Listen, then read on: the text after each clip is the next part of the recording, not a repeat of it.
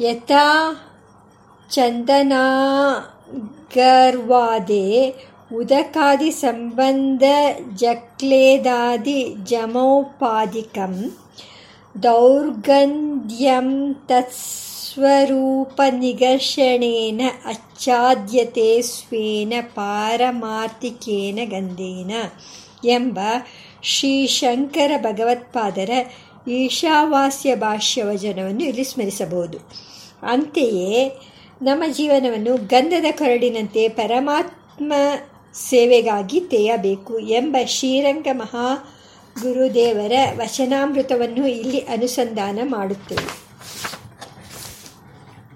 ಇಲ್ಲಿ ಪ್ರಾಕೃತ ಜನರಿಗೆ ಒಂದು ಪ್ರಶ್ನೆ ಉದ್ಭವಿಸುತ್ತದೆ.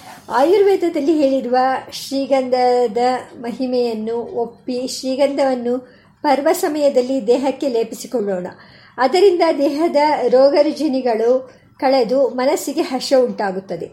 ಆದರೆ ರೋಗರಹಿತನು ನಿರ್ಲಿಪ್ತನೂ ಆದ ಭಗವಂತನ ಮೂರ್ತಿಗೆ ಅದನ್ನು ಏಕೆ ಲೇಪಿಸಬೇಕು? ಆ ಗಂಧೋದಕದಿಂದ ಏಕೆ ಅಭಿಷೇಕ ಮಾಡಬೇಕು? ಅದಕ್ಕೆ ಎಂಬ ಅಶಂಕೆಯು ಮನಸ್ಸನ್ನು ಆಕ್ರಮಿಸಬಹುದು. ಇದಕ್ಕೆ ವಿವೇಕದಿಂದ ಸಮಾಧಾನವನ್ನು ತೆಗೆದುಕೊಳ್ಳಬೇಕು. ಭಗವಂತನಿಗೆ ಈ ಗಂಧ ಸೇವನೆಯ ಅವಶ್ಯಕತೆ ಏನೂ ಇಲ್ಲ. ಅವನನ್ನು ಅಗಂಧನೆಂದು, ಅಂತೆಯೇ ಸರ್ವಗಂಧನೆಂದು ಉಪನಿಷತ್ತುಗಳು ಸಾರುತ್ತವೆ. ಆದರೆ ಶ್ರೀಗಂಧವನ್ನು ಪ್ರಕೃತಿಯ ದೋಷಗಳಿಂದ ಲಿಪ್ತವಾಗಿರುವ ನಮಗೋಸ್ಕರ ಎಂದು ಭಾವಿಸದೆ ನಿತ್ಯ ಶುದ್ಧನೂ ನಿರಂಜನನೂ ಆಗಿರುವ ಪರಮಾತ್ಮನಿಗೋಸ್ಕರ ಎಂದು ಶುದ್ಧ ಭಾವದಿಂದ ಸಮರ್ಪಿಸಿ ಅವನ ಪ್ರಸಾದವಾಗಿ ಅದನ್ನು ಸೇವಿಸಿದರೆ ಆ ಶ್ರೀಗಂಧದ ಬಾಹ್ಯಗಂಧದೊಡನೆ ಬ್ರಹ್ಮಗಂಧವೂ ಸೇರಿ ಅದು ಸೇವ್ಯತಮವಾಗುತ್ತದೆ. ಆದಿವ್ಯಾಧಿಗಳೆರಡೂ ನಿವಾರಣೆ ಹೊಂದುತ್ತವೆ. ಭೋಗದ್ರವ್ಯವು ಯೋಗದ್ರವ್ಯವಾಗುತ್ತದೆ. ಊರ್ಧ್ವಮುಖವಾದ ಪ್ರವೃತ್ತಿಯುಂಟಾಗಿ ಶುದ್ಧ ಸತ್ವಕ್ಕೆ ಒಯ್ಯಲ್ಪಡುತ್ತೇವೆ. ಅದಕ್ಕಾಗಿ ಅದನ್ನು ಭಗವಂತನಿಗೆ ಅರ್ಪಣೆ ಮಾಡಬೇಕು. ಇದಲ್ಲದೆ ಶ್ರೀಗಂಧ ದ್ರವ್ಯವನ್ನು ಪ್ರಶಸ್ತವಾದ ಸಾಲಿಗ್ರಾಮ ಅಥವಾ ಶಿವಲಿಂಗಗಳಿಗೆ ಲೇಪಿಸಿದಾಗ ಅವುಗಳ ಯೋಗದಿಂದ ಅದರ ದ್ರವ್ಯ ಗುಣವು ಮತ್ತು ಅಭಿವೃದ್ಧಿ ಹೊಂದಿ ಅದನ್ನು ಪ್ರಸಾದ ಬುದ್ಧಿಯಿಂದ ಸೇವಿಸುವವನಿಗೆ ಶ್ರೇಯಸ್ಸು, ಆತ್ಮಕಲ್ಯಾಣ, ಪ್ರೇಯಸ್ಸು, ಇಂದ್ರಿಯ ಕಲ್ಯಾಣ ಎರಡೂ ಸಿದ್ಧಿಸುತ್ತವೆ.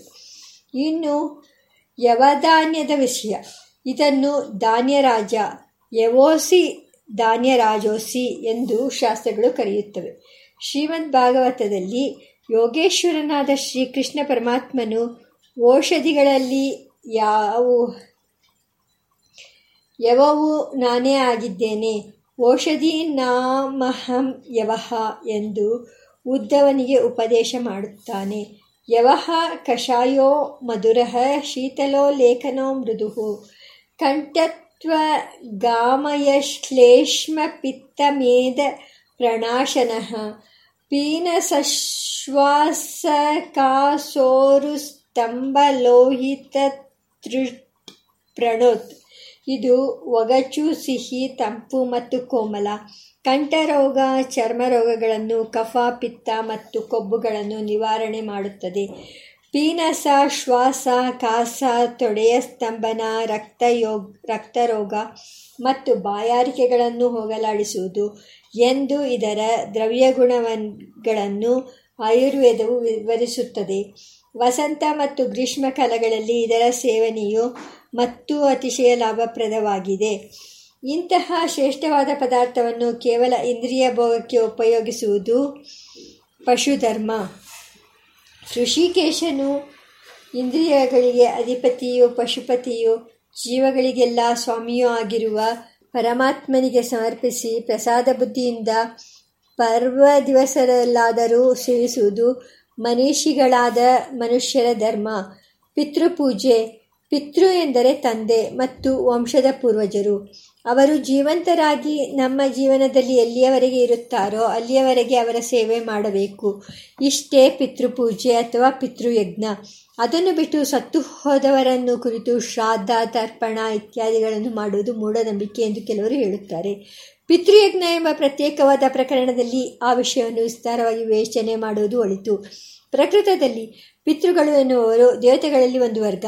ವಸು ರುದ್ರ ಆದಿತ್ಯ ಕವ್ಯವಾಹನ ಅಗ್ನಿಶ್ವಾತ ಮುಂತಾದ ನಾಮಧೇಯಗಳಿಂದ ಕರೆಯಲ್ಪಡುವವರು.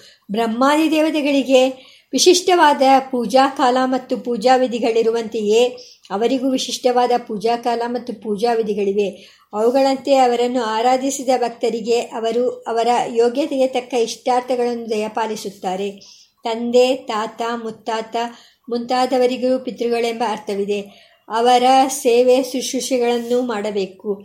ಆದರೆ ಪಿತೃಯಜ್ಞ ಎಂಬಲ್ಲಿ ಪಾರಿಭಾಷಿಕವಾಗಿರುವ ಪಿತೃದೇವತೆಗಳು ಇವರೇ ಎಂದು ಭ್ರಮಿಸಬಾರದು ಎಂದಿಷ್ಟು ಮಾತ್ರ ಇಲ್ಲಿ ಜ್ಞಾಪಿಸುತ್ತೇವೆ. ಈ ಪಿತೃದೇವತೆಗಳನ್ನು ಕುರಿತು ತರ್ಪಣ ಮತ್ತು ಪಿಂಡ ಪ್ರದಾನಗಳನ್ನು ಆ ಯಜ್ಞಕ್ಕೆ ಅಧಿಕಾರಿಗಳಾಗಿರುವವರು ಅಕ್ಷಯ ತೃತೀಯೆ ಎಂದು ಸಮರ್ಪಿಸಿ ಅವರ ಪ್ರಸನ್ನತೆಗೆ ಪ್ರಾರ್ಥರಾಗುತ್ತಾರೆ. ದಾನ ದೇವಪೂಜೆ ಮತ್ತು ಪಿತೃಪೂಜೆಯ ನಂತರ ದಾನವನ್ನು ಮಾಡಬೇಕೆಂದು ಶಾಸ್ತ್ರಗಳು ಹೇಳುತ್ತವೆ. ದಾನವು ಪಿತೃಯಜ್ಞದಂತೆಯೇ ಪ್ರತ್ಯೇಕವಾದ ಪ್ರಕರಣದಲ್ಲಿ ವಿವರಣೆಯನ್ನು ಅಪೇಕ್ಷಿಸುತ್ತದೆ. ಪೀಠಿಕಾ ಪ್ರಕರಣದಲ್ಲೂ ಇದನ್ನು ಪ್ರಸ್ತಾಪಿಸಿದೆ. ಪ್ರಕೃತದಲ್ಲಿ ಒಂದೆರಡು ವಿಷಯಗಳನ್ನು ಸಂಕ್ಷೇಪವಾಗಿ ಸ್ಮರಿಸಬಹುದು. ಇಲ್ಲಿ ಹೇಳಿರುವ ದಾನವು ಸಾಮ, ದಾನ, ಭೇದ, ದಂಡ ಎಂದು ರಾಜನೀತಿಯ ಉಪಾಯಗಳಲ್ಲಿ ಸೇರಿರುವ ಲೋಕ ವ್ಯವಹಾರದ ಮಾರ್ಗವಲ್ಲ. ಭಗವದರ್ಪಣ ಬುದ್ಧಿಯಿಂದಲೋ ಇಷ್ಟಾರ್ಥವು ಸಿದ್ಧಿಸಲೆಂಬ ಕಾಮನೆಯಿಂದಲೋ ಮಾಡುವ ಶಾಸ್ತ್ರೀಯವಾದ ತ್ಯಾಗ. ಇದನ್ನು ಯಜ್ಞ ಮತ್ತು ಸಪಸ್ಸುಗಳಂತೆಯೇ ಪಾವನವೆಂದು ಭಗವಂತನು ಉದ್ಘೋಷಿಸುತ್ತಾನೆ. ಯಜ್ಞೋ ದಾನ ತಪಶ್ಚೈವ ಪಾವನಾನಿ ಮನೀಷ ಮನೀಷಿ ಮನೀಷೀಣಾಂ. ದ್ರವ್ಯಶುದ್ಧಿಯ ಸಾಧನವೆಂದು ಶ್ರೀಮದ್ ಭಾಗವತವು ಇದನ್ನು ಎತ್ತಿ ಹೇಳುತ್ತದೆ. ಶುದ್ಧ್ಯಂತಿ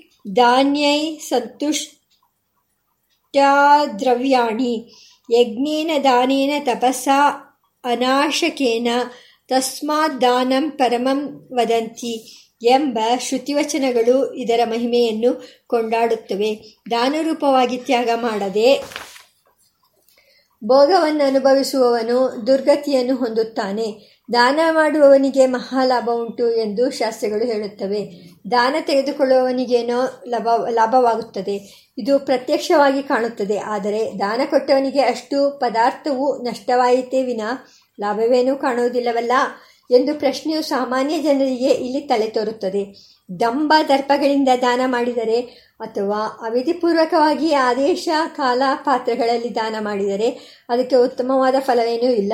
ಆದರೆ ಯೋಗ್ಯವಾದ ದೇಶಕಾಲ ಪಾತ್ರಗಳಲ್ಲಿ ಮಾಡಿದ ದಾನಕ್ಕೆ ಮಹಾಫಲವುಂಟು. ಹಾಗೆ ದಾನ ಮಾಡಲ್ಪಟ್ಟ ಪದಾರ್ಥವು ಬಹುಮೂಲ್ಯವಾದ ಪುಣ್ಯವೆಂಬ ರೂಪವನ್ನು ತಾಳಿ ದಾನಿಯ ಮನಸ್ಸೆಂಬ ಬ್ಯಾಂಕಿನಲ್ಲಿ ಬಹುಮುಖವಾಗಿ ವೃದ್ಧಿ ಹೊಂದುತ್ತಾ ಕೊಟ್ಟಿದ್ದಕ್ಕೆ ಸಹಸ್ರ ಪಾಲಿನಷ್ಟು ಫಲವನ್ನು ಕಾಲವಿಶೇಷದಲ್ಲಿ ದಾತೃವಿಗೆ ದಯಪಾಲಿಸುತ್ತದೆ ಎಂದು ಜ್ಞಾನಿಗಳು ಹೇಳುತ್ತಾರೆ ಎಂದು ಇದಕ್ಕೆ ಸಂಕ್ಷೇಪವಾಗಿ ಉತ್ತರಿಸುತ್ತೇವೆ. ಪುಣ್ಯ ಪಾಪಗಳ ವಿಷಯವನ್ನು ಗಂಗಾ ಸ್ನಾನ ವಿವೇಚನೆಯ ಪ್ರಕರಣದಲ್ಲಿ ಈ ಹಿಂದೆಯೇ ವಿವರಿಸಿಯಾಗಿದೆ. ದಾನ ಮಾಡುವ ದ್ರವ್ಯವು ಉತ್ತಮವೂ ಪ್ರಿಯವೂ ಆಗಿರಬೇಕು. ಹಾಲು ಕರೆಯದ ಹುಲ್ಲು ನೀರುಗಳನ್ನು ಸೇವಿಸಲಾಗದ ಆಕಳುಗಳನ್ನು ದಾನ ಮಾಡಿದ ದಂಬದವನನ್ನು ಕಠೋಪನಿಷತ್ತು ಅವಹೇಳನ ಮಾಡುತ್ತದೆ. ದಾನದ ತೆಂಗಿನಕಾಯಿ, ಹೋಮದ ತುಪ್ಪ ಮುಂತಾದ ಕ್ಷುದ್ರ ಶಬ್ದಗಳ ಸಾಹಿತ್ಯವನ್ನು ಕೃಪಣರು ಸೃಷ್ಟಿ ಮಾಡಿದ್ದಾರೆ. ಇದು ನಿಂದ್ಯವಾದುದು ಎಂಬುದರಲ್ಲಿ ಯಾವ ಸಂಶಯವೂ ಇಲ್ಲ. ತೀರ್ಥ ತೀರ್ಥಕ್ಷೇತ್ರ ದೇವತಾ ಮಂದಿರ ಯಜ್ಞಭೂಮಿ ಮುಂತಾದವು ದಾನಕ್ಕೆ ಯೋಗ್ಯವಾದ ದೇಶಗಳು. ಗ್ರಹಣ ಸಂಕ್ರಾಂತಿ ಮುಂತಾದ ಪರ್ವ ಸಮಯಗಳು ಅದಕ್ಕೆ ಯೋಗ್ಯವಾದ ಕಾಲಗಳು. ಬ್ರಹ್ಮಜ್ಞಾನಿ ಶ್ರೋತ್ರಿಯ ಬಹುಕುಟುಂಬಿ, ದರಿದ್ರ, ಅಶಕ್ತ, ವಿಪತ್ತಿನಲ್ಲಿರುವವ ಇವೆಲ್ಲರ ಇವರೆಲ್ಲರೂ ಯಥೋಚಿತವಾಗಿ ದಾನಕ್ಕೆ ಪಾತ್ರರು. ಹೀಗೆ ದೇಶ ಕಾಲ ಪಾತ್ರಗಳ ವಿವೇಕದಿಂದ ಮಾಡುವ ಸದ್ದಾನಕ್ಕೆ ಅದ್ಭುತ ಪ್ರಮಾಣದ ಉಂಟು ಅಕ್ಷಯ ತೃತೀಯ ಪರ್ವವು ಅಂತಹ ದಾನಕ್ಕೆ ಯೋಗ್ಯವಾದ ಕಾಲಗಳಲ್ಲಿ ಶ್ರೇಷ್ಠವಾದುದು. ಅಂದು ದಾನಕ್ಕೆ ಹೇಳಿರುವ ವಿಶೇಷವಾದ ಪದಾರ್ಥಗಳು ಯವ, ಅದರ ಸಕ್ತು, ಹುರಿಹಿಟ್ಟು, ಕಡಲೆ, ಮೊಸರನ್ನ, ನೀರು ಮತ್ತು ಪೂರ್ಣಕುಂಭ ಇವುಗಳಲ್ಲಿ ಯವದ ಮಹಿಮೆಯನ್ನು ಮನವರಿಕೆ ಮಾಡಿಕೊಂಡಾಗಿದೆ ಅದರ ಸಕ್ತುವು ಕೂಡ ಹಾಗೆಯೇ ಶ್ರೇಷ್ಠವಾದುದು ಯವಜಾಹ ಸಕ್ತವಃ ಶೀತಾಹ ದೀಪನಾಲಗವಃ ಸರಾಹ ಕಫ ಪೀತ ಪಿತ್ತಹರಾಕ್ಷೋ ರೋಕ್ಷ ಲೇಖನಾಶ್ಚ ಪ್ರಕೀರ್ತಿತಾಹ ते पिता बलदाहृष्य ब्रह्मणा मेदनास्तथा तर्पणामधुरारोक्षाः परिणामे बलावहाः कफपित्तश्रमक्षुतृट् व्रणनेत्रामयापहाः प्रशस्ता गर्मदाहाद्वव्यायामार्तशरीरिणां यवद ಸಕ್ತು ಶೀತಲ, ಅಗ್ನಿವೃದ್ಧಿಯನ್ನುಂಟು ಮಾಡುತ್ತದೆ.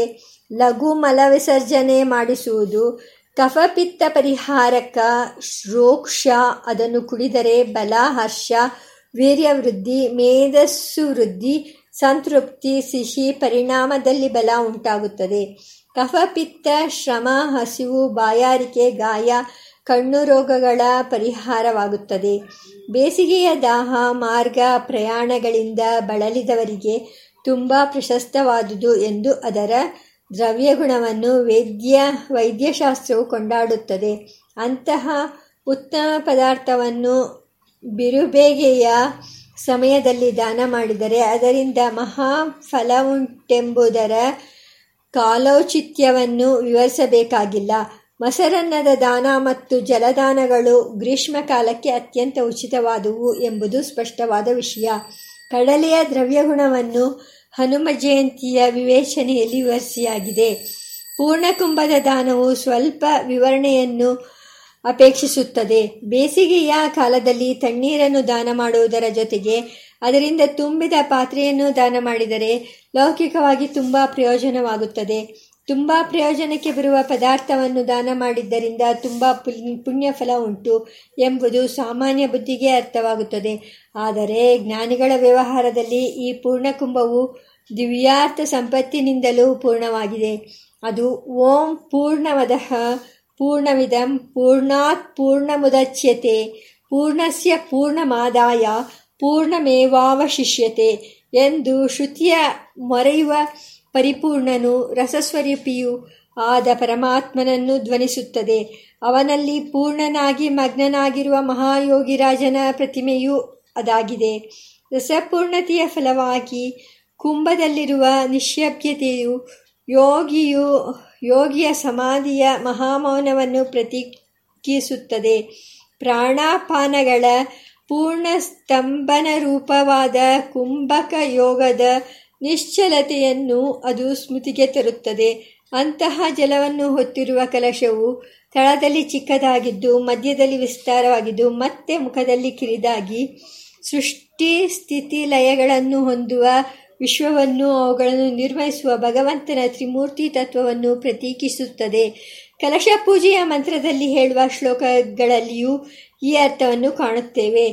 ಜ್ಞಾನಿಯ ದೃಷ್ಟಿಯಲ್ಲಿ ಪೂರ್ಣಕುಂಭಕ್ಕೆ ಹೀಗೆ ಅರ್ಥ ಸಂಪತ್ತು ಇರುವುದು ಮಾತ್ರವಲ್ಲ, ಅಂತಹ ಕುಂಭದ ದರ್ಶನ ಸ್ಪರ್ಶಗಳು ಕೂಡ ತಾಪವನ್ನು ಪರಿಹರಿಸಿ ಶಾಂತಿಯನ್ನುಂಟು ಮಾಡುತ್ತವೆ.